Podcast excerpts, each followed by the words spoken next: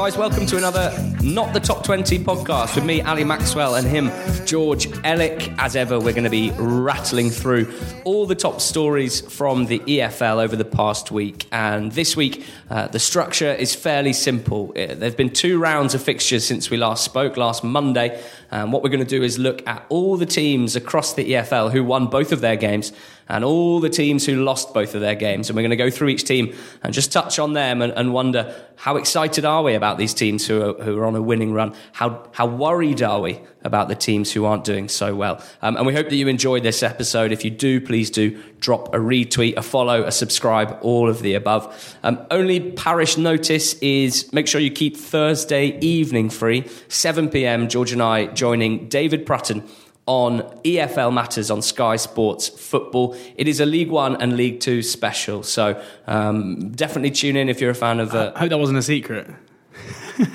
we'll keep it going anyway. It's fine. It's, it's fine. fine. Yeah, yeah, it's fine. It's, it's going to be a league. We've sown the seed.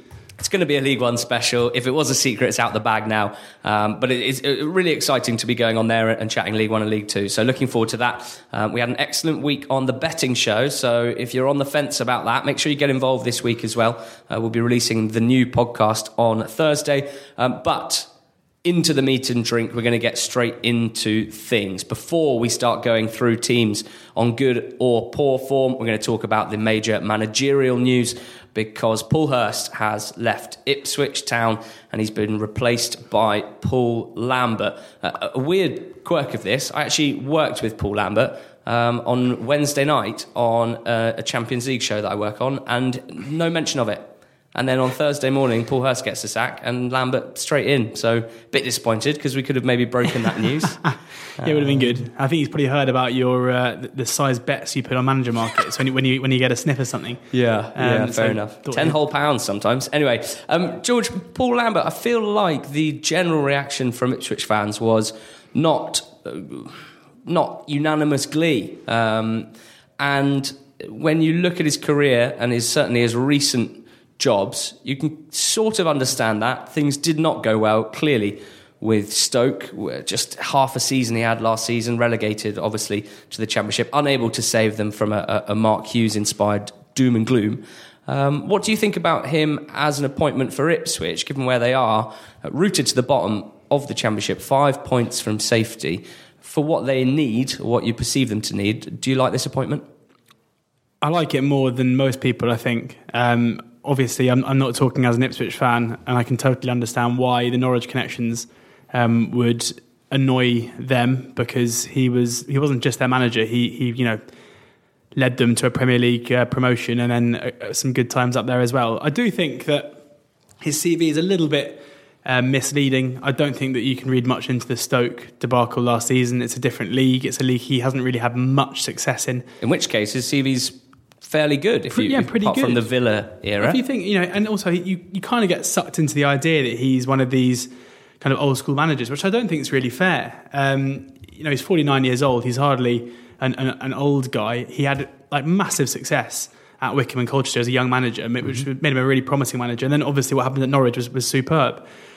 Even at Wolves, where they were by no means great. He took over a club in parachuted a, in after Walter Zenga's era. But he, I mean, he took over a team who were in a relegation scrap and improved their, their performance. They stayed up comfortably, um, including a fantastic day as well in, in, in the uh, in the cup. Um, he won 14 of his thirty uh, odd games, I think it was. I mean, it's a bit of a Tim Sherwood record. He had 33 league games, won 14 and lost 14. So his win percentage looks great, but the points per game isn't so good. But yeah, I, I think that he will definitely make them fairly solid at the back, I would have thought. Um, I don't know if he's necessarily got that much to work with. Um, my preseason positivity about Ipswich isn't looking too good at the moment. Yet again, on Saturday they really struggled to create any chances of note whatsoever, and that's got to be a concern. Um, but I, I, think, given some of the names that, that were being banded about, um, seeing people actually believing that Tim Sherwood would be a good fit, for example, just shows quite how much they're scraping the barrel. And, mm. and in Lambert, they have a manager who who could easily. Um, if if you know if, if everything falls into place, he could he could do a great job there. So I'm, it's not spectacular, it's not particularly exciting, but I do think it's it's been slightly mis misjudged by in the mainstream. Yeah, I think one of the suggestions re let's say a, a call for Tim Sherwood was just looking at the squad and looking at the, the lack of confidence, which is just so obvious, both at the back and going forward. Maybe the idea was that in this run of games, which is so important for them, they're, they're playing a lot of teams around them. Um, that a sort of a quick fix, a quick motivator, I suppose, was needed. I, I imagine that's where um, people started thinking about but Timmy does anyone, Sherwood. Does anyone know if he actually does motivate, or does he just say lots of things? I don't know. Yeah. But then I, I, I sort of agree with you about Lambert. Is uh, I, I still don't particularly know what his main features of management are, and I don't necessarily mean that as a knock on him. Maybe it's my own poor research, but um, I seem to remember his teams at EFL level playing fairly decent football. Um, him, you know, he's not he's not a, a screamer, he's not a shouter, but um, presumably a, a, a, perfectly good tactician. So it, will be interesting to see. And, what... and, also a fantastic player with with you know incredible European experience. And he seems like when you see him on TV, I mean, he's not the most passionate maybe compared to, to Tim, but he, he seems like an intelligent bloke. Mm. So yeah, I mean, he I, I think it's it's fine. Seven out of ten.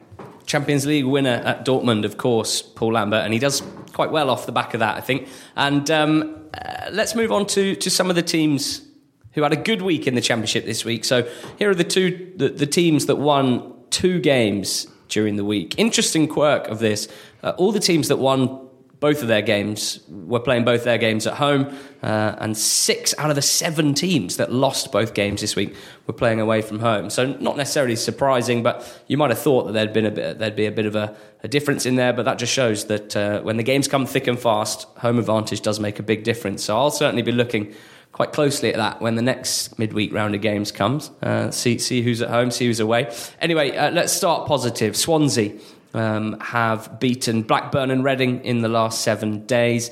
Um, very comfortable on the weekend. Uh, a player that I wanted to flag up is Daniel James, who both uh, won the free kick, or sorry, won the penalty uh, that McBurnie scored, and also crossed for McBurnie's second goal. McBurnie with a, a brace after a fairly barren spell. Daniel James, uh, a wide man, unbelievably quick, and he's shown in the last few home games at Swansea that um, he can create chances either from out wide or coming inside. Um, really, really rapid. And I'm not one to, to back up the Swansea owners, who I know the fans aren't particularly happy with. But we spoke a lot at, at, at transfer deadline time about the, the disappointment from Swansea fans about a lack of additions, essentially, um, bolstering the squad. But uh, Daniel James, Connor Roberts, dare I say, Rodon at the back as well. Three young Welsh players who, to my eyes, probably wouldn't be getting a chance if Swansea had splurged their uh, their parachute payment money on, on, you know on shiny new players trying to get that quick fix. They'd probably still be sitting in the under 23s um, like they did previously. And I think that you know if if this is what Graham Potter's going to be, someone who makes your players better at football and, and, and turns them into a unit, then I think it's excellent for the fans to have young Welsh talent coming through. And Daniel James very much part of that. So just looking back at, at some of the anger towards the board in August, whether this was what they meant or not, um, it's sort of working out. And Swansea now very much in the in the playoff hunt, very much in the automatic promotion hunt. Definitely, Jay Fulton is the oldest of their midfield and, and, and forwards at, 24, who started the game on the, on the weekend. Wow! Um, and I think that in Potter, the appointment that he made was obviously pure from Ostersund's. He was a person who made players better and managed to galvanise a team into far better than anyone thought they could be. Mm. And it seems like he's already doing that at Swansea right now. There's no way on paper either is that team uh, uh, look like a team who's just been relegated from the Premier League. Not a chance. There's barely any Premier League experience in there. Um, you're looking at Norton and Olsson as basically being the only two who've got, who've got genuine like more than just Nathan Dyer and Routledge are still kicking around, but not. Yeah, but and, not... and well, Leroy Fer comes off the bench as yeah, well. But in terms yeah. of the starting lineup, it, it's it's really impressive what yeah. he's doing. You can almost get blinded by by Swansea the name. Then if you actually look at the team, and if you, I think if you'd shown Swansea fans that team in July and said this is going to be your starting lineup at the end of October, I think they'd have been panic stations. But, so do I. But Potter's making it work, and, and I think he, he deserves immense credit. 11 goals conceded in their 15 games so far this season. Uh, all of that with, with Rodon, who I mentioned earlier, the centre back alongside Van der Hoorn. He'd never played a professional game, and um, really impressive uh, integration into into the first team, and of course getting a Wales call up as well, as they tend to after a few good games at that age. Um, the one player they did spend a, a, fair amount of money on was Bersant Celina, and what a player he's looked in the last few weeks. He scored a beautiful goal um, in midweek, and he's just sparkling at the moment, creating chances at will. Um, a couple of really nice finishes recently. So that was clearly money very well spent, and he's the he's the profile of player that you sign. He's been at Man City's academy for the last three years. He needs a bit of a chance to play men's professional football. Um, if he continues in this form, he's the he's the profile of player that we'll see move straight back up to the Premier League with or without Swansea, um, you know, for 10, 15 mil at some point. So good stuff there for Swans. What about Birmingham Blues, George? They were your, your best bet this weekend on the betting show, and they duly obliged again um, at home to Sheffield Wednesday. 1 0 down, coming back to win 3 1. What's happening at Birmingham that's so good? Like, what is it about them, do you think, that's so good? Well, I think they've been suited by back-to-back home games against two of the weakest teams in the mm. league. But in, you know, arguably. more generally, but that might you know that might ruffle a few feathers in Sheffield. But but in Sheffield Wednesday and Reading, I think they've taken on two teams who, at this stage of the season, given the unbeaten run they've been on, it's been fairly. Um, it's been basically ideal. I think Jota's form coming into it has certainly improved. He's now looking like the player that they thought they'd bought. Um, having Jutkiewicz and, and, Adams actually having a strike partnership that's yeah. that's clicking is something they've missed for you know years now and uh, and you know in, in they've I think if you told people that of that strike duo that Jutkiewicz would be the striker, would be the scorer, and, the and Adams the provider, yeah. I think they'd have been a bit confused. Um, Do you think they'll that they're ninth at the moment? Do you think that's about right? Uh, if I had to put you on the spot for a prediction, do you think they'll be moving upwards, staying around the same I level? Think, I think, given what's happened this season and given the positivity around the club and, and, the performances they're putting in, I think Birmingham fans shouldn't be accepting of ninth. Um, they should have picked up more points early on in the season, but they've they've found a way to win now. Um, they found a way to score goals, five goals in their last two home games, uh, going 1 0 down against Sheffield Wednesday. Mm. A difficult te- enough team to break down and to score three and, and you know get two goals in the last 10 minutes. I, th- I, think they're, they're massively trending upwards and they're just six points off the top. I'm not fully on board. I don't think they're one of the top three or four teams in the league or anything like that. But in their current guys and the way they're, they're playing right now, the, the rate at which they're picking up points, um, I think you've got to be looking higher than ninth. Yeah, good stuff. Well, QPR are another team who have absolutely flown up the table in, in recent weeks. They're up in 10th now, and they won both their games last week, including on Friday night uh, against Aston Villa. So uh, a, a, simple win to nil against Sheffield Wednesday in midweek, and then another win to nil against Villa. 1 0. I was at the, the game on Friday night, um, and they are, I think, in a similar way to Birmingham proving themselves to be very efficient operators. And for that, you, you have to credit the managers, Gary Monk, and especially Steve McClaren, for um, for that, but but also for for turning around what looked like a, a bit of a basket case after four or five games. Um, if it's true that QPR had very little to money money to spend in the summer, that's how it looked with only Toni Leistner, the, the German defender, joining uh, permanently. Then what a fantastic bit of transfer business to to hold out, hold out, and then get Hemed and Wells right at the end of the window, which is when Premier League clubs finally say, okay, we're not going to be using these guys. You can you can have them on loan. Um, and they're a different team now with those two. Started on Friday night. Wells came off the bench. That's a, a really nice um, option to have. And the centre backs were brilliant. Leistner, as as mentioned, who came in for, from the Zweite Bundesliga, and um, we've always spoken about maybe doing a. Uh, uh, a, a, second tier pod for Germany, France, Spain. So maybe maybe Germany next up.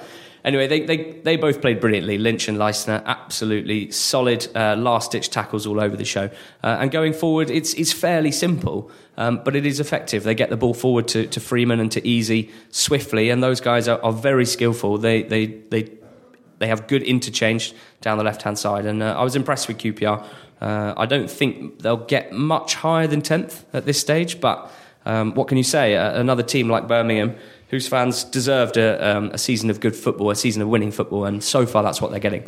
Um, Millwall needed wins as well, George, and they got two this week home to Wigan and then 3 0 at home to Ipswich. Pretty routine stuff. Um, they didn't really need those results, though, didn't they? Yeah, definitely. Um, and to have their home form back and strong is crucial. Jake Cooper turning provider yet again.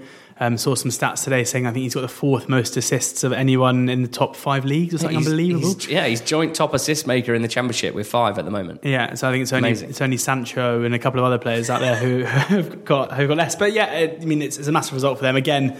Um, playing Ipswich at a very good time. Uh, slightly concerned by some of the shot data coming from that Ipswich game um, where they only had seven of them, but obviously putting away three is not too bad. Um, but you'd have to think that given um, the, the, you know the obvious weaknesses of Ipswich, they're going to have to improve mm. in terms of that. But they didn't really concede many good chances whatsoever.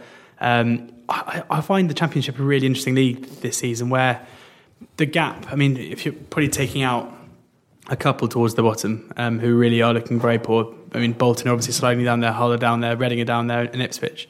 But I just I don't think there's much between the, the kind of one to eighteen really at all. I'm, I'm, i think I might stop looking at the league table because yeah. it's not doing me any good at the moment, and and trying to make predictions as well. it's just on ch- chatting to some people on Friday night, and they're like, "Who's going up?" And I just said for the first time, probably because I wasn't being you know I wasn't being put on the spot on on on air for my opinions. I was just like, do you know what I I can't be bothered to but pick three because it's just it's if, so hard. If you think about like, the kind of the plaudits, say that Frank Lampard's getting at the moment at Derby, completely fair enough. They're playing really, really good football. They're, they're, they're winning games, although they should have beaten uh, Middlesbrough on Saturday.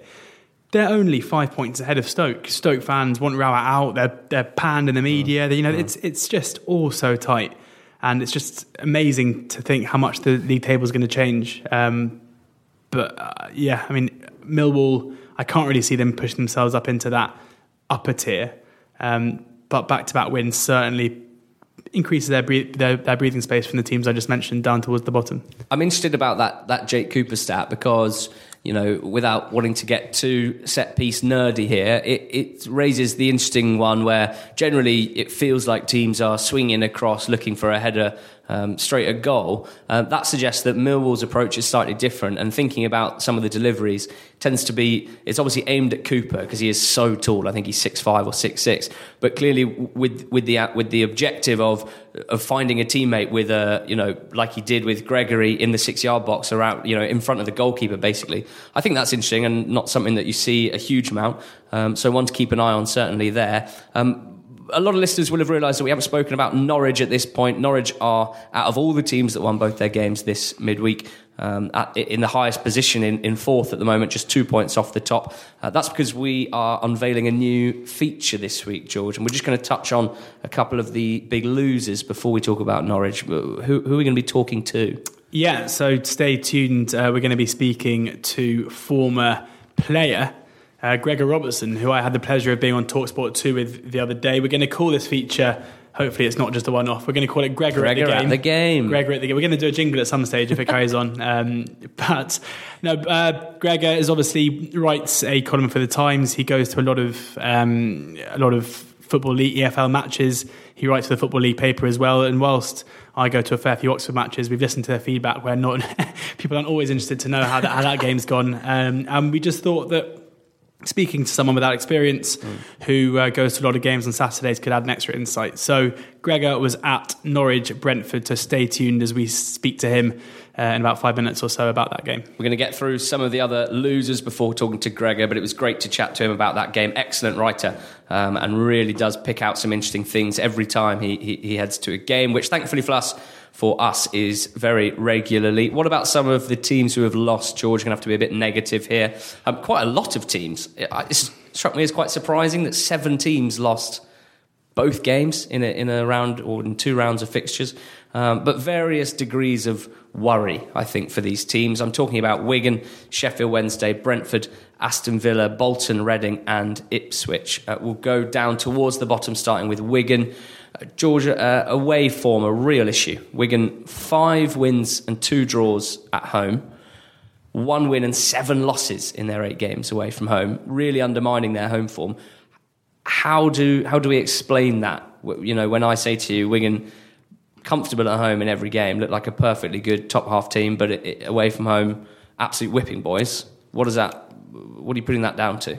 It's, it's hard to really put your finger on it. Again, when I was on Talksport 2 the other day, we spoke to Dan Burn on the phone. Um, and we put we put that question to him. We said, you know, wh- why why is the away form so bad? And that was before these these two defeats as well. And he said they don't know. You know, they're working on it and training. They're trying to work out why um, they can't seem to win games away from home. Uh, they obviously took the lead against Millwall and, mm. and, and, squandered it against Sheffield United. By all accounts, they were very much in the game in the first half. Um, I think they're a quality team, uh, and it's not like this is a historic thing. Last season in, in, League One, they they obviously picked up a lot of points away from home. Um, so you have to think it's just luck of the draw, basically, and and surely pretty soon they're going to be picking up points away from home. It doesn't get much easier though. The next trip uh, away is Middlesbrough, um, which you you wouldn't think they'll have they'll they'll enjoy too much. But they've got three home games in the next four, and then they go to Bolton and Ipswich. So. I think if, if they don't manage to put away one of those two Yeah. teams, then there are real concerns. Bit of an outlier. Yeah, Exactly. Coop- Coops, who's a Sheffield uh, United fan, uh, was at the game, said that Wigan were far more attacking than I expected. So I wonder whether, uh, you know, that, that could have just been a one off. Maybe they were playing well, but maybe that there needs to be a touch more pragmatism away from home. We know that Paul Cook very wedded to his to his system, his philosophy, to his four two three one, uh, and it's a system that has brought Wigan a lot of joy over the last eighteen months. But it strikes me that if if opposition fans are surprised at how attacking they are, uh, only for them to concede four goals, then that that would seem like an obvious place to start. Uh, what about Sheffield Wednesday? George, they lost to QPR, they lost to Birmingham. I think from what their position was before this week, around mid table, looking upwards to the playoffs, the fans were anyway, um, to have lost to QPR and Birmingham definitely cons- constitutes a, a really, really poor week. But it was something that you, that you saw coming. Yeah. Um, all data, all shot data. Mark, if you look at Mark O'Haire's um, shot data tables that he tweets, had Sheffield Wednesday basically at the bottom for shot ratio and for XG ratio. Um, so this shouldn't have come as, as a massive surprise. I'm sure you know we don't want to turn Sheffield Wednesday into, into this season's Reading, but um, yeah, it just makes sense that you can't. I don't think we had a Reading last year, though, so it's Re- good. It was, Reading, wasn't it? No, we were kind of right. Yeah, no, I guess so. Um, I'm massively concerned for them. Um, I really am, and I think that uh, you know I went up and, and spoke to Alan Biggs um, on Sheffield Live TV on Thursday, and I mentioned the word relegation, and everyone looked stunned. They were like, "Relegation? We, we you know, no one's even mentioned relegation yet. It's a, it's a, you know, they're a big runner in it. They're only, I think, seven points clear at the moment. Um, we've spoken before about how they had a, quite a favourable run of games. Um, they've got tricky matches coming up. They played, you know, the informed team in the league in Norwich, followed by the next informed team in, in the league by Sheffield United, followed by the next in Derby. um, it would be no surprise to see them on 0 points from those three games. Uh, they and it's a similar issue as as it was with Stam and Reading, where because the results maybe mask the performances, there could be a little bit too much faith in the manager, um, who I think a lot of people have decided that, that he deserves time there now because of the good run they had, and that in itself can be fairly damaging if the performances don't align. Um, so, yeah, this is my siren to say. I think I've already sounded it once or twice. Yeah. But um, I'm, uh, yeah, Sheffield, uh, Sheffield Wednesday. I, I'm very concerned about. Yeah, concerning stuff. Uh, we, we touched on Brentford with Gregor in just a few minutes. Uh, at Aston Villa lost both games this week, away to Norwich in midweek, of course, 2 1, and, and then away to QPR as well on Friday night. Uh, Matthew tweeted us to say, unhappy with the results, but happy with the performances and the emerging new style of play under Dean Smith. And walking away from Loftus Road, there was of course, frustration from Villa fans uh, losing to nil against QPR when um, they had a lot of possession and, and less or not as much penetration as, as they would have liked. Um, there was still a feeling that you know that, they do understand that the, the the new system, the new philosophy being implemented by the manager, uh, is very far removed from previously from from from his predecessor Steve Bruce, who was there for for a long time, and that's going to take a little bit of time to get used to. The the, mo- the most pressing concern with it, from my point of view at the moment, is um, some of the players don't seem to me to really fit the system. It was very noticeable how poor the fullbacks were in, in attack. Every attack basically stopped when the ball got to Hutton or to Taylor. Um, and, and QPR made sure it did by um, marking everyone very tightly apart from those two fullbacks. And the ball was just funneled out wide, and, and invariably um, the attack would, would either slow or stop entirely to a halt. So that's clearly an issue. I think fullbacks are, are clearly going to be important in this sort of style of play. And, and it, it, it just said to me that they're going to need a bit more time to find the right combinations within their squad and maybe a, a transfer window or two to find more balance in the squad. But um, apart from that, the main worry was a really bad bit of defending from James Chester for the goal. Uh, we've held him up as, as one of the better defenders in the championship, but uh, without Terry alongside him as, as very much the senior centre back now alongside Tuanzebe. It's, it's Tuanzebe that's impressing more than Chester at this stage. So that's something to, to keep an eye out. But some aspects of the performance um, perfectly pleasing. And um, yeah, I'm, I'm not too worried about them. Some teams that I think we're, we're all quite worried about. In fact, you, you just referenced all three in one go earlier. Bolton lost both their games at home this week to Forest and to Hull, nil one to Hull, and it, it looks like a fair result to be honest. Bolton have scored only 11 goals in 15 games this season. I thought that they were the sort of team that didn't concede many as well, because that's sort of the way that we speak about Phil Parkinson's team and their style of play.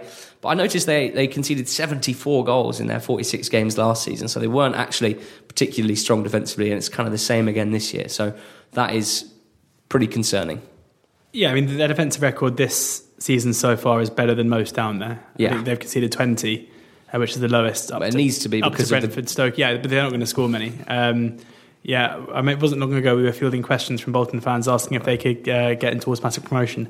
um, that fast start is going to be really important to them, Mm. um, and it seems that the ugly um, side to football's reared its head again with Phil Parkinson and the comments made by the owner, who she then had to retract. And you've got Parkinson saying before this massive game against Hull that it doesn't help. It's putting pressure on his players. It's putting pressure on him. Um, you kind of get the feeling, given what happened at the back end of last season and what's happening now, that it won't be him leading them to safety if they're, if they're back in trouble, um, which just seems pretty crazy to me, given the, the financial issues they've got there. And if you're just looking at the, the general calibre of the squad, I think that 20th place would be a massive achievement. Um, but yeah, to lose 4 0 on aggregate, um, and they've lost their last three home games, and they've only scored one goal in the last six, uh, it's really, really poor. And uh, it, it's hard to see any light at the end of the tunnel. What about Reading? They lost to Swansea and Birmingham this week. They're just getting battered at the, at the moment, basically every game at this point. Uh, after five or six games, I think. Uh, just looking at the at the sort of underlying data at that very early stage, there was a suggestion. George, you mentioned it that um, unlike previous years, they were actually getting a bit unlucky, and they they were not projecting as such a, a terrible side. But what you sometimes see when the when the results don't catch up is the the mental state the teams get into is such that they just collapse. Now, Callum Reading fan writes in to say this chapter will be over soon. Uh, I believe he's talking about Paul Clement's employment at the club. He could equally be talking about Reading's time in the Championship. It's just um, they just have, have just consistently got worse now for since basically since we've been doing the podcast.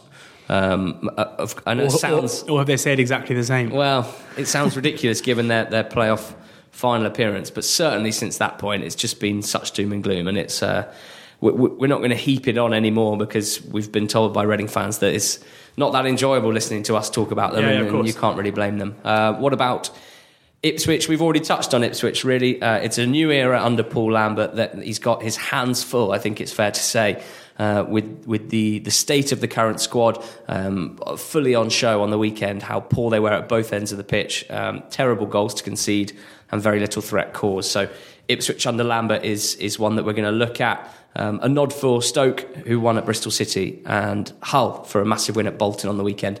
Uh, but now it's time for Well, I was just, just going to say a quick word on Ipswich. Um, they rank so low on basically every shot per game metric now. Um, they average nine a game in total. That is 0.8 less than, than Bolton, who are next up. And then it basically rockets up from there. Shots on target per game, just 2.4.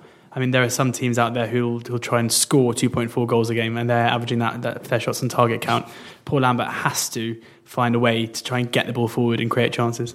Now it's time for Gregor at the game. Gregor Robertson joining us to talk about two teams who are very relevant given the structure of this week's podcast. Norwich City beating Brentford at the weekend. Norwich, two wins this week, Brentford, two defeats. Here's what Gregor had to say about goings on at Carrow Road. So, Gregor, you were at Carrow Road on Saturday to see an in-form Norwich defeat an out-of-form Brentford. Two teams who, who certainly try and play football the right way. Was it was it a good game for the spectator? It was, yes. Um, I think Brentford could feel a little, little bit hard done by, perhaps. Um, Neal Maupay had a, had a glorious chance with about 10 minutes left. Um, after Tim Krul had made two excellent saves and uh, he struck the crossbar from about six yards out. So that was the kind of that was the key moment for, for Brentford. And other than that, they, they they had probably had more of the ball, but they didn't create any uh, great chances other than that. Um, and I think that's actually something that you've got to you've got to commend Norwich for. That's this is sort of you saw a new side to their game, I think, um, which we've seen in the last few weeks. Uh, they know how to defend when they need to. Um, they're also playing a little bit more direct, I think.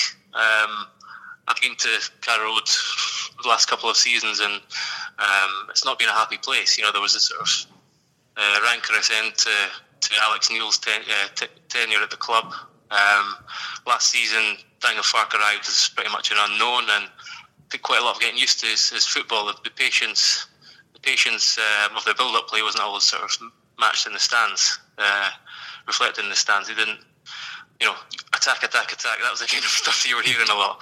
Um, and I think I, I wouldn't say that he's listened to the crowd, but I think he sort of realised that there might be other ways you have to try and win a football game sometimes in the championship, and uh, I think you could definitely see that in the play and and, and in the last the last week especially, with they've, won, they've had three three excellent wins.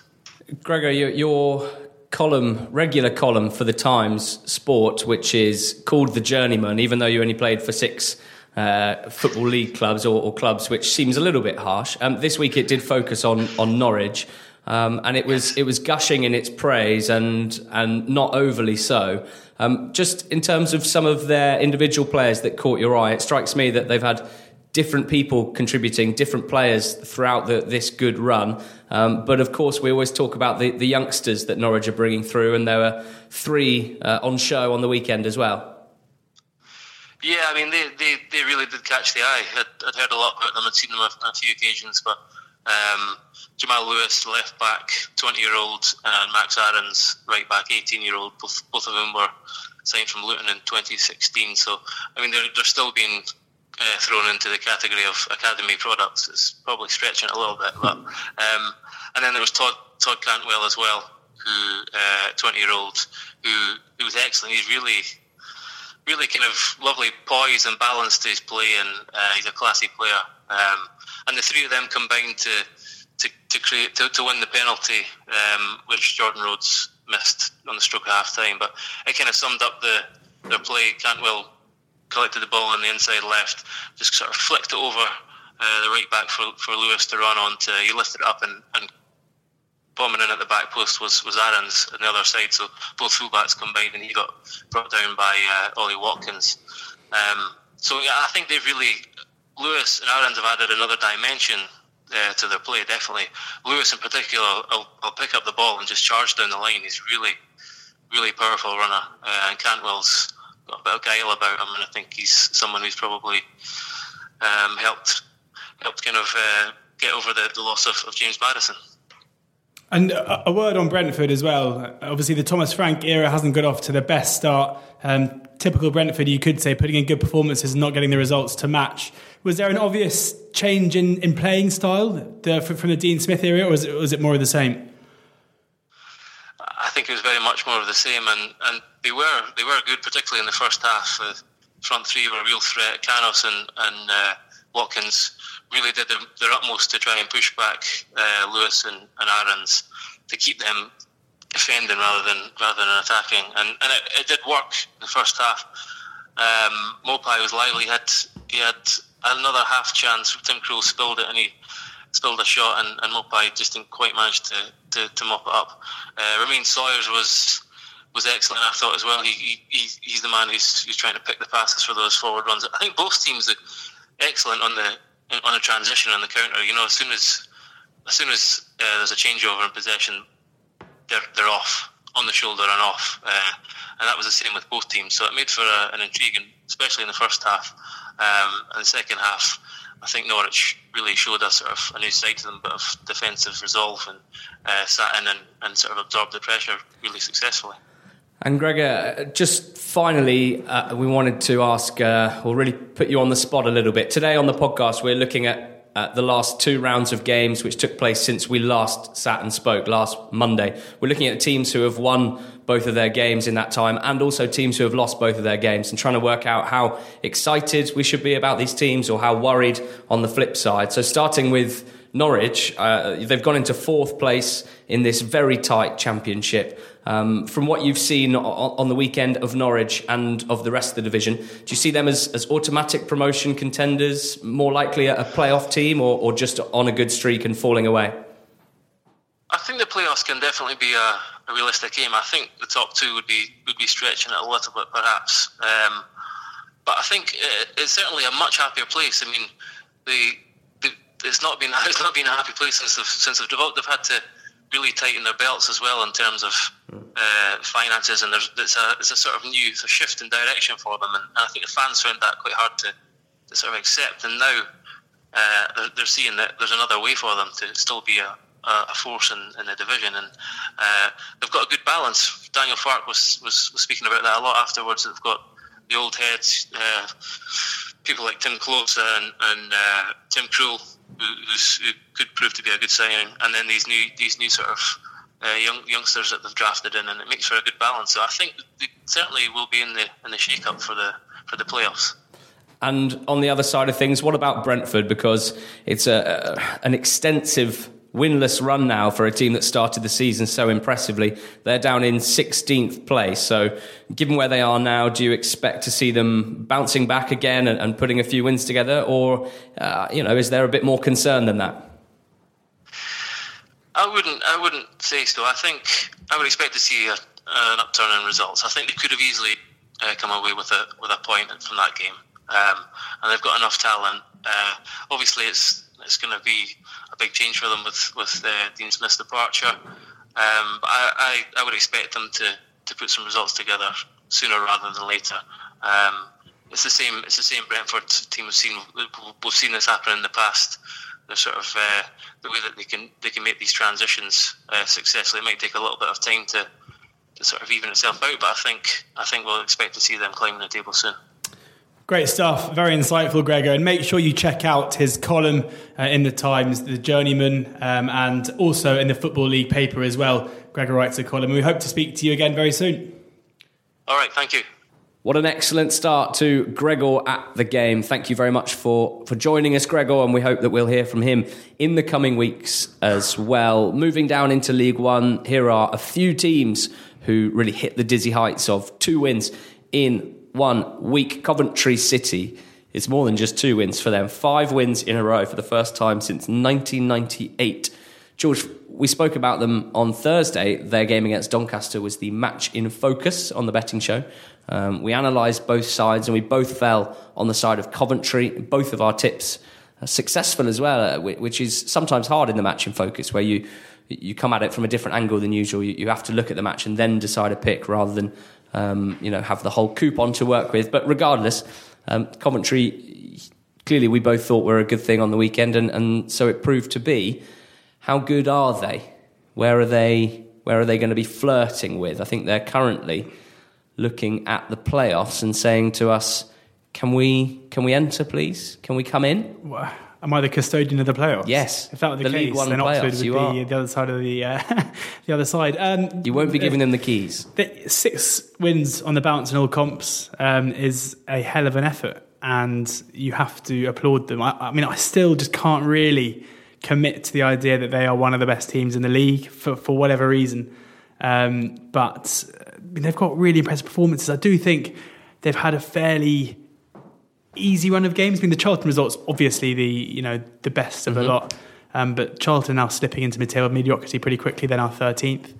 Um, they faced a poor Wickham, uh, Wycombe team, and both away games the opposition finished with ten men. I know that's not necessarily tells the whole story, but they could be. Yeah, I mean, they, they, they could be absolutely brilliant, and they've got these such a young team, such a young squad, looking so impressive. Um, we're seeing a lot being spoken about um, I mean, I think last year it was Jodi Jones as the person who we talk about a lot. I think Tom Bayliss now seems to be the player that people are speaking about as if he could be a huge thing. But it's across the whole team, um, and I I find it very hard to place them currently. But you cannot argue that they deserve their uh, their success at the moment. You and I both thought they'd beat Doncaster on the weekend, and they obliged. Yeah.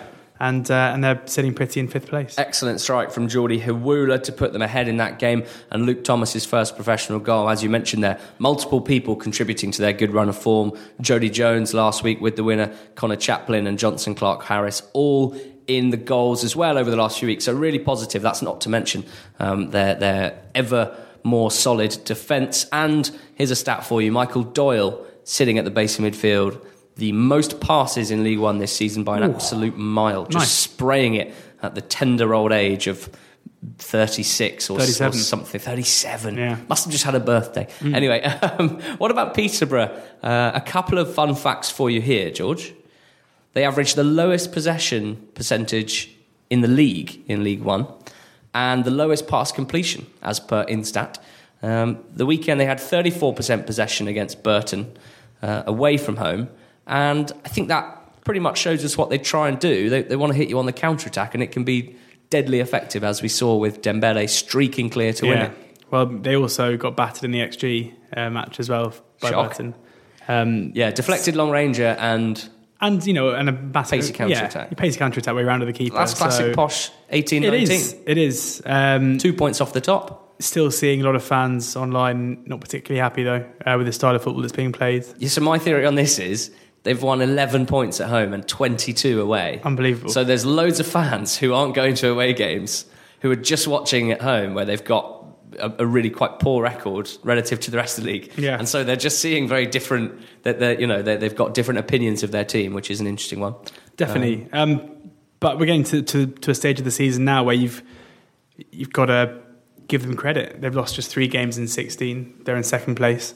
Um, Steve Evans has done this before, and he's getting. He, it doesn't matter how much you have the ball if you're putting the ball in the back of the net as much as they are. I mean, there have to be concerns uh, in the long term about the sustainability of this, but I mean, it's, it's another great result and, and, on their march. Well, it's not even really in, in the long term, is it? Because actually, um, although they're still close to the top, that that's more down to their electric start. And, and yeah. it's true that before this week, um, that you know, if you looked at their last six games, the results weren't particularly impressive either. But um, you're right to highlight, um, you know, where, where they are good. Siriki Dembele, most completed dribbles in the league, and from what I can see on Instat, at the highest success rate as well. So a real game changer for them, and what a signing from Grimsby in the summer. Uh, Sunderland have won four in a row. And I think we saw on the weekend, as I picked on the betting podcast, that they are just really starting to flex their muscles now, really starting to show um, the strength and the quality that they have. And it's not always, um, they're not always dominating games, they're not always shutting the opposition out completely. But in Jon McLaughlin, they've probably got the outstanding goalkeeper in League One so far this season. Um, and in, in, in many of their attacking players, not just Chris Maguire, who is very much the fan favourite and who scored an absolute screamer in the weekend, but you know, clever movement from Honeyman for the first goal. Lynden Gooch with the cross for it, six assists this season. Uh, and Aiden McGeady coming on and scoring. I, I, forgot he was even there, to be honest. I know. Um, but even though he's had his injury problems and uh, his fall from grace seems quite extreme, he, you know, we saw at times with Preston last season as well in the Championship that he can be very, very handy. So um, a, a, good run of form from Sunderland uh, and, and Southend, who they beat. Just a word on them, just another really horrid looking injury to, to Ben Coker, who's been through that before, um, and just generally that side really struck by injuries at the moment, uh, which is very unfortunate for Chris Powell um, yeah, and it for the team. Definitely is. I mean, they were just starting to put a run together as well, um, and the injury list is now getting so long, and it's not just a lot of players who are out injured. It's the lengthy injuries as well. Tom Hopper out for the mm. rest of the season. Um, I don't think Ben Coker's injury has yet been announced, but it looked like a bad one as well, yeah. and that's adding to the to the problems they already had. So it's very tough for, for Chris Powell, who, who, looked like he was doing a good job there. He was another one we flagged early on in the season, who are maybe not picking up the points they deserve. They started to do so, but uh, it's yeah, I mean it's very hard to judge them now because you don't really know what kind of a team they're going to be able to put out in the in the games coming up, and that's going to be you know for, for the fairly foreseeable future. The home form is still very good. Um, but yeah, I mean, it's, it's going to be difficult for them. And Luton continue to roll on. Three wins in a row for them, including wins this week. Two wins. They, they march on, don't they, George? And it's good news for those of us who, who pick them to keep last season's momentum going and, uh, and challenge at the, at the top end of the table? Are you now, after maybe a bit of a wobble that we had after five or six games, are you now pretty confident that they can, will, might challenge? Which one of those words would you use? I think I think they'll, they'll challenge. I mean, Will. Yeah, I mean, there, there's no there's no chance they're going to finish outside the top seven. So I think when you're in that in that bracket, um, we're already seeing with some of the best teams in the league. You think about how many points Portsmouth have dropped at home this season. Yet they sit pretty. We've just mentioned Peterborough, who've been dropping points. Sunderland as well earlier on in the season, and Barnsley have just gone through that little wobble now, which they came out of with a not particularly um, decisive 1 0 win at home to, to a poor Bristol Rovers team. So I don't think there's any reason, and, and crucially for Luton, they're, they're winning games away from home now and, and deserving to do so. So I don't think there's many teams who can lay claim to be a better team than Luton in the league right now. And in Nathan Jones, they have a manager whose character and the way that he approaches his, his management of the team, I think, can really lend itself to getting the absolute maximum out of his out of his side, uh, especially during the winter months. The, the momentum that he builds. I mean, you just see his celebrations in front of the fans after every win. Um, I know a lot of managers do that, but with Jones, it just always seems like he's, you know, going that one level further and and with, with a few things over the last few years, we've seen him really build this sort of us against the world mentality at Luton. Uh, opposition teams and fans always hate them. Um, they seem to get wound up quite easily as well by, by opposition players and fans. So uh, all of that basically plays into this this real this mindset that can take you quite far, I think. Um, and a nice stat that I saw, they're plus eight in terms of set pieces this season. They've scored 13, conceded five, both of those at the, at the, at the better end. So that, that can be a big difference maker um, and uh, really, really impressive stuff. One more League One team that we should speak about, will speak about with two wins this week, but not at this stage of the podcast because. As ever, after our League Two discussion, we will anoint our team of the week. So if you know who we're talking about, then you know who we're talking about. If not, uh, either way, I should say you, should be pretty excited about that chat. Let's rattle through some some sad stories in, in League One at the moment. George Bradford and Wimbledon are the bottom two now, and Bradford have lost ten out of twelve. Wimbledon have lost eleven out of thirteen. Starting with Bradford, with other teams picking up points more regularly, your Oxfords, your Plymouths, they they're really at risk of being cut adrift completely. It's like it's a zero out of ten season so far. Yeah, it's an absolute shocker. It's also the first year I haven't uh, sold their points, about three, which is quite annoying. But um, but they, um, it's it's completely and utterly desperate. The owner seems to have gone back to Germany. Hasn't been at the last three It sounds games. like it sounds like he's given up. Yeah. Um, and I think the manager it looks to me like he might be quite close to giving up as Yeah. well.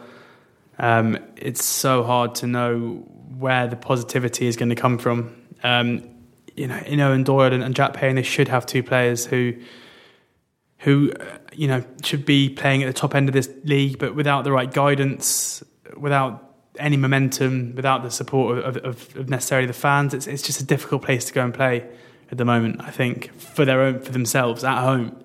Um, so you've, yeah, I mean, you've got to be really, really concerned. Um, Pompey up next as well, so it doesn't get much easier for them. yeah, pretty miserable times at, at Wimbledon at the moment. Um, and we've spoken about Neal Ardley and, and his position as manager there and, and why any speculation surrounding a, a potential departure um, is a bit different with, with Neal Ardley and with his uh, relationship with AFC Wimbledon and their fans, um, and whether that might buy him a bit more time. Uh, whether you think that's right or wrong, um, the fact is that he's still there. Eleven losses out of thirteen. I've seen uh, this weekend quite a lot of anger being directed at the players as well as the management team. Uh, the assistant manager, I believe, said something along the lines of, "Some of these guys aren't fit to wear the shirt." Um, and Mike, who is a Dons fan on Twitter, tweeted saying, if you're a player and you see this, do something to prove your worth to the club. If you gave half of what Neal Ardley does, then we wouldn't be in this mess. He gave you the chance to play in League One, so you should pay him back. What do you think about that, George? Because uh, I think it's pretty much accepted that managers bear the brunt of, of poor form and the responsibility for it, probably more a, a higher percentage than they should. Yeah, Um, but at what point do you just like? What do you think about saying to players, you know, pay back the manager for giving you a chance in League One? I think it's, it's a pure motivational tool. Surely that's it. Um, I'm sure that Ardley's a very popular guy there. Um, and, I, and I think those comments are, are basically there, not there for the fans, not there for the owners. It's there to try and get the players to, to turn it around because, mm. you know, whilst the buck, you know, you hear it the whole time. The buck has to stop with the manager, and the manager is responsible for results. I don't think that's necessarily f- true or fair. Um, the buck stops with him because he's the person whose contract is, is going to be terminated because mm. the players aren't going to be. But at the same time, if the players aren't putting in the work, the players aren't playing well enough, they're not fulfilling their abilities, despite the work that's going on behind the scenes, then it's up to them to step it up. And I think that because of Ardley's relationship with the club, because of what he's done for them as a manager, um, it, it should be like a last resort for him mm. to be to get the sack. Yeah. So comments like this from the assistant manager make sense. Right? It's just saying, you know, you've got to repay him for what he has done, not only for the club but for you guys as well. Mm. You should add that was a uh, a fan on, on, Twitter saying that the, the the assistant manager was the one that said some of them aren't fit to wear the shirt. So very strong words from from a number of different angles there. Talking about Scunthorpe because. Uh, when I was gathering the teams that we were going to talk about, just casually looking at the form table, seeing who won both their games this week and lost both their games this week, I was struck not only by the fact that Scunthorpe have lost both their games in the last seven days, but also that they've lost five games in a row. Um, bit of a surprise. I thought I thought things were turning around under Stuart McCall. So did I. Um, I'm, I'm, I'm off there on Saturdays, so, so I can give you a proper nice. proper scout report next week. Um, but it is horrific. I feel like we're kind of saying the same thing about every every team here. There's just nothing to be positive about. I really thought that um, McCall had come in and made them a bit of a collective force again, but some shocking results recently.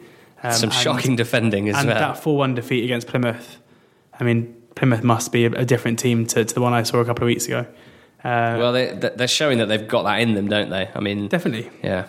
Um, bit of a Jekyll and Hyde side, perhaps. yeah, it's very hard to. I mean, I've never been up to Scunthorpe before expecting to get anything from a game, but that might change on Saturday. They've conceded 34 goals in the league in 16 games. That's more than two a match at Scunthorpe, which is absolutely embarrassing, to be honest. And and at the moment, it doesn't look that worrying. They're, they're in 17th. They're, well, they're only three points above the relegation zone.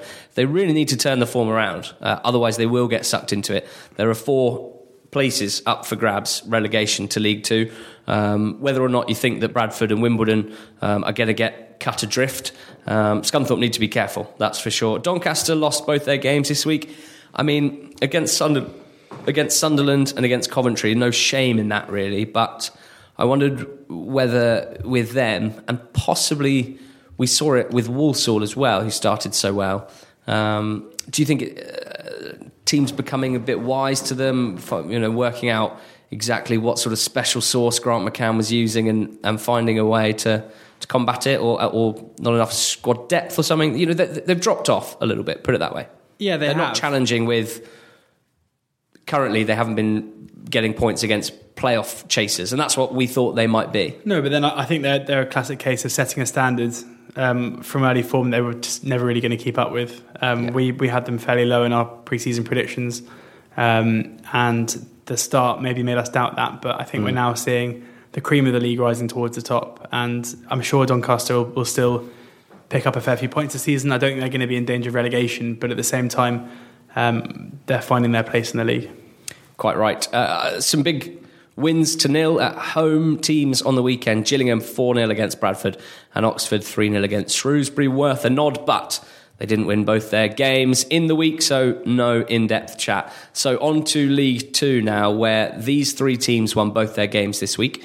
Cambridge, who very much needed it, Northampton, and Forest Green. We'll start with Forest Green because they are, out of those three teams, mm, higher up in the table, and because they beat Tranmere and Exeter. A very, very impressive week for a Forest Green side that uh, I think they're, they're becoming a bit of a they're becoming a bit of a, a sort of favourite of the pod. I think. Definitely, yeah. Just one loss so far this season, um, and just six points off the top now, beating two quality teams mm. in Tranmere and Exeter, and uh, that Exeter result really, I think, kind of which signified their arrival to the promotion party, where not not only did they basically win the game two 0 because their keeper let a ball through his legs from 50 yards in the last minute, um, which I think we can basically draw a line through that goal in terms of performances. Um, but they also just battered them and, yeah. and didn't really concede a chance or many chances all game. Um, they were really good value for their win. This is an Exeter team who not only are very strong at home this season, but have been very strong at home for, for donkey's years now. So um, that was the performance that showed me that they're ready to, to really kick on and yeah, exciting times. Forest Green late to the promotion party, but they've turned up with a bag full of booze, and it was a party that needed a bit of extra. So well done them. Uh, a lot of the top teams failing to win this weekend. Lincoln um, just dropped off slightly in recent weeks. Uh, MK Dons drew to Mansfield. Exeter in third. They obviously lost to Forest Green. Newport drew with Morecambe. So the big winners were Colchester, Forest Green, and Tranmere over the weekend. But uh, what a player Reece Brown is, the, the, number 10 for Forest Green. But he sits and he sprays passes. Forest Green's short passing style is, is very unusual for League Two level and very noticeable. If you look at um, the stats, uh, they are top for possession, for passes completed, for time spent with the ball. It's it's uh, it's impressive stuff, and it's you know Brown is very much at the heart of that. He scored a beautiful goal uh, and got a fantastic assist as well on the weekend. Northampton under Keith Curle, George, three wins, two draws, one defeat since he took charge. They were very much down there, and now they're very much not uh, threatened with relegation. So that's that's nice that it can yeah. only take a few weeks in League Two. And exactly for the time being, it's important to say. I, I think that they shouldn't get any any ideas that they're out of it yet. Um, it feels like Curle has brought a positivity to the club. He's definitely brought goals to the club. Mm. I mean, they couldn't put their chances away.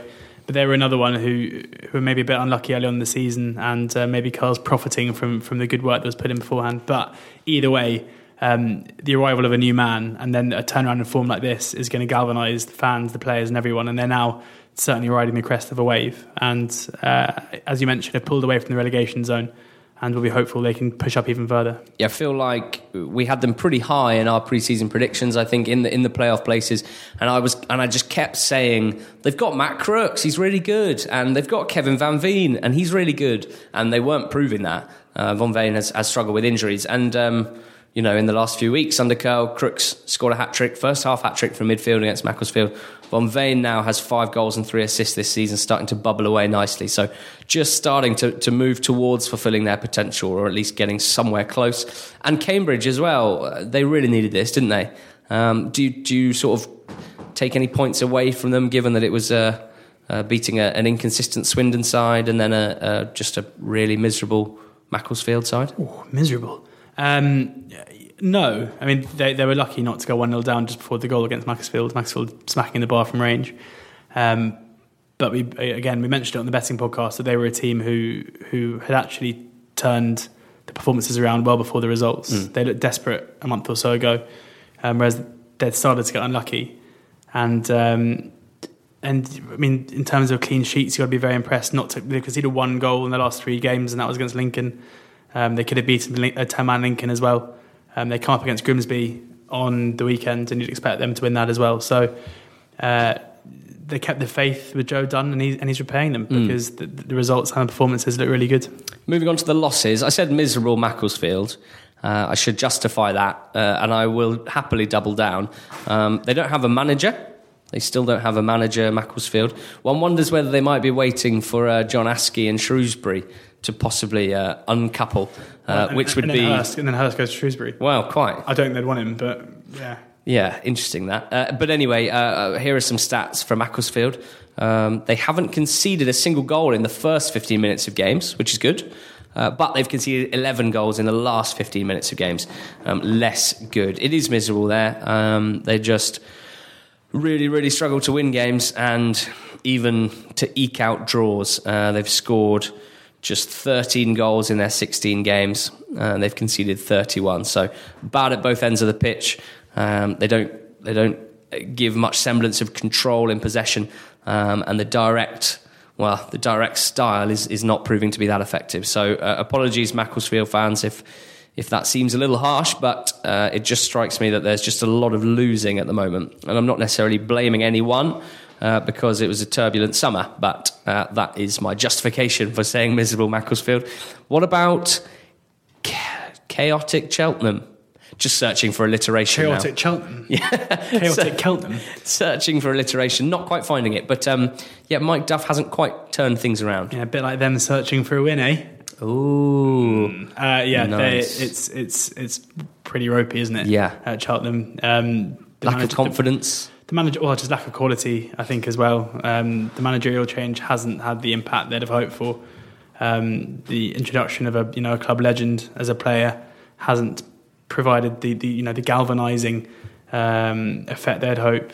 It's again, it's it's just another one where you just got to sit here and say it's hard to see where the points are going to come from. Really, They've only scored Um, five goals from open play, Well, Luke Va- 15 games. Luke Varney's their top scorer on two. yeah. 36 year old Luke Varney. I mean, when you're thinking of the quality of, of the man they had up, up front last season and the money they got for him and what they're having to make do with now, you'd have to hope. You'd have to hope they're going to be able to invest in January. Otherwise, uh, they're going to be in a real scrap to keep their league status. And the last team before we talk about our team of the week, well done those of you who have gamely clung on for that one, uh, is Notts County, who are just above the relegation zone. They're 22nd with 12 points, two above Cheltenham, who are themselves three above Macclesfield. George, why hasn't Harry Kewell, from my eyes, why isn't he turning things around at Notts County? I mean, it's very hard to say. Uh, do, do you attribute some blame to him because he's failing to, to, to put, you know, what's quite an expensively assembled squad together into something I think there's a difference between saying he's, let's say, failed to turn it around and saying he hasn't turned it around. I'm sort of, I'm saying Yeah. he hasn't yet. That, I, I'm not attributing blame. I'm There's- wondering. there's time to. I saw some quotes of him talking about how he's going to bring tremendous football back to Notts County. Hmm. I was thinking, just concentrate on getting a couple of a couple of points on the board first, Harry. Yeah, we, we spoke about how this was a team who, who off the field had had turned from being a bit of a laughing stock in, in the previous decade to uh, the chairman Alan Hardy very much settling the ship. But there was a little bit of uh, of sort of slapstick uh, this week where Jamie Turley, who was sent off in midweek for Notts County, uh, then had his red card correctly rescinded after what was a, a very poor refereeing decision in midweek against MK Dons, only to get straight back in the side and score an own goal, um, which was the winning goal. So Swindon managing to beat Notts County 2 1 with only one shot on target. So really, really not great stuff there for Notts County, but um, you know, uh, you still feel like there's there's potential for them to, to move upwards, to move away, and that's where the worry for Cheltenham and, and Macclesfield really stems from for me. What about our team of the week?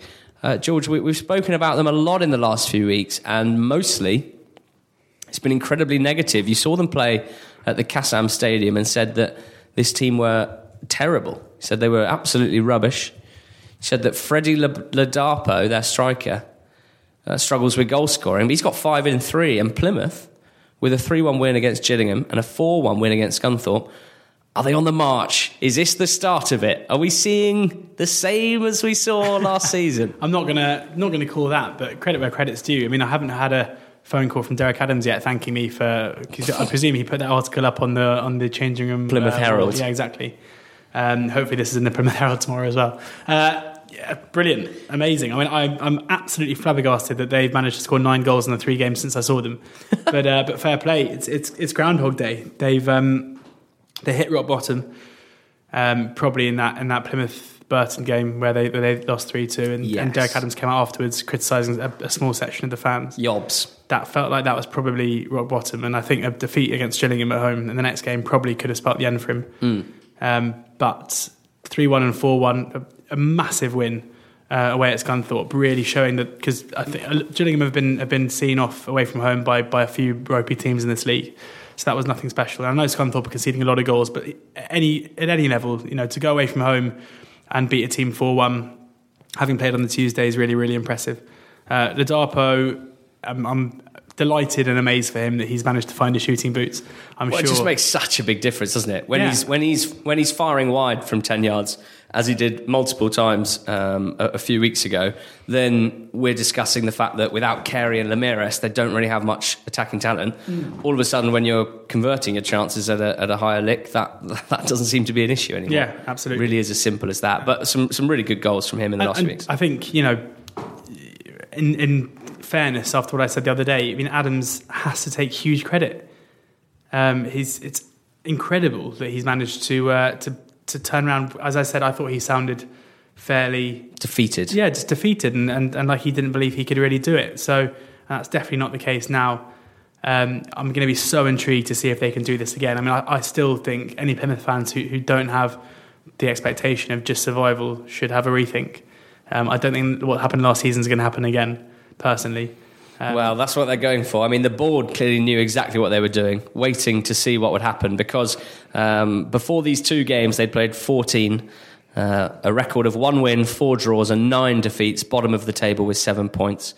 At the exact same point last season, after 14 games, exactly the same record one win, four draws, nine losses, bottom of the table. And we know what happened last year in the end. We ended up talking about a potential playoff push um, by you know February, March time. So let's see. It'll be fascinating to watch. And if they do pull it off, if they do fly up the table in the same manner as they did last year, then we have to start questioning what on earth is going on um, in the first two months of the season, but also um, quite how uh, he, he's managing to, to turn things around mid season. But Plymouth undoubtedly are our team of the week, and um, yeah, absolutely fantastic. And um, thank you very much to the Plymouth Herald for listening uh, all the way to the end of the podcast. We hope you get some good quotes out of it.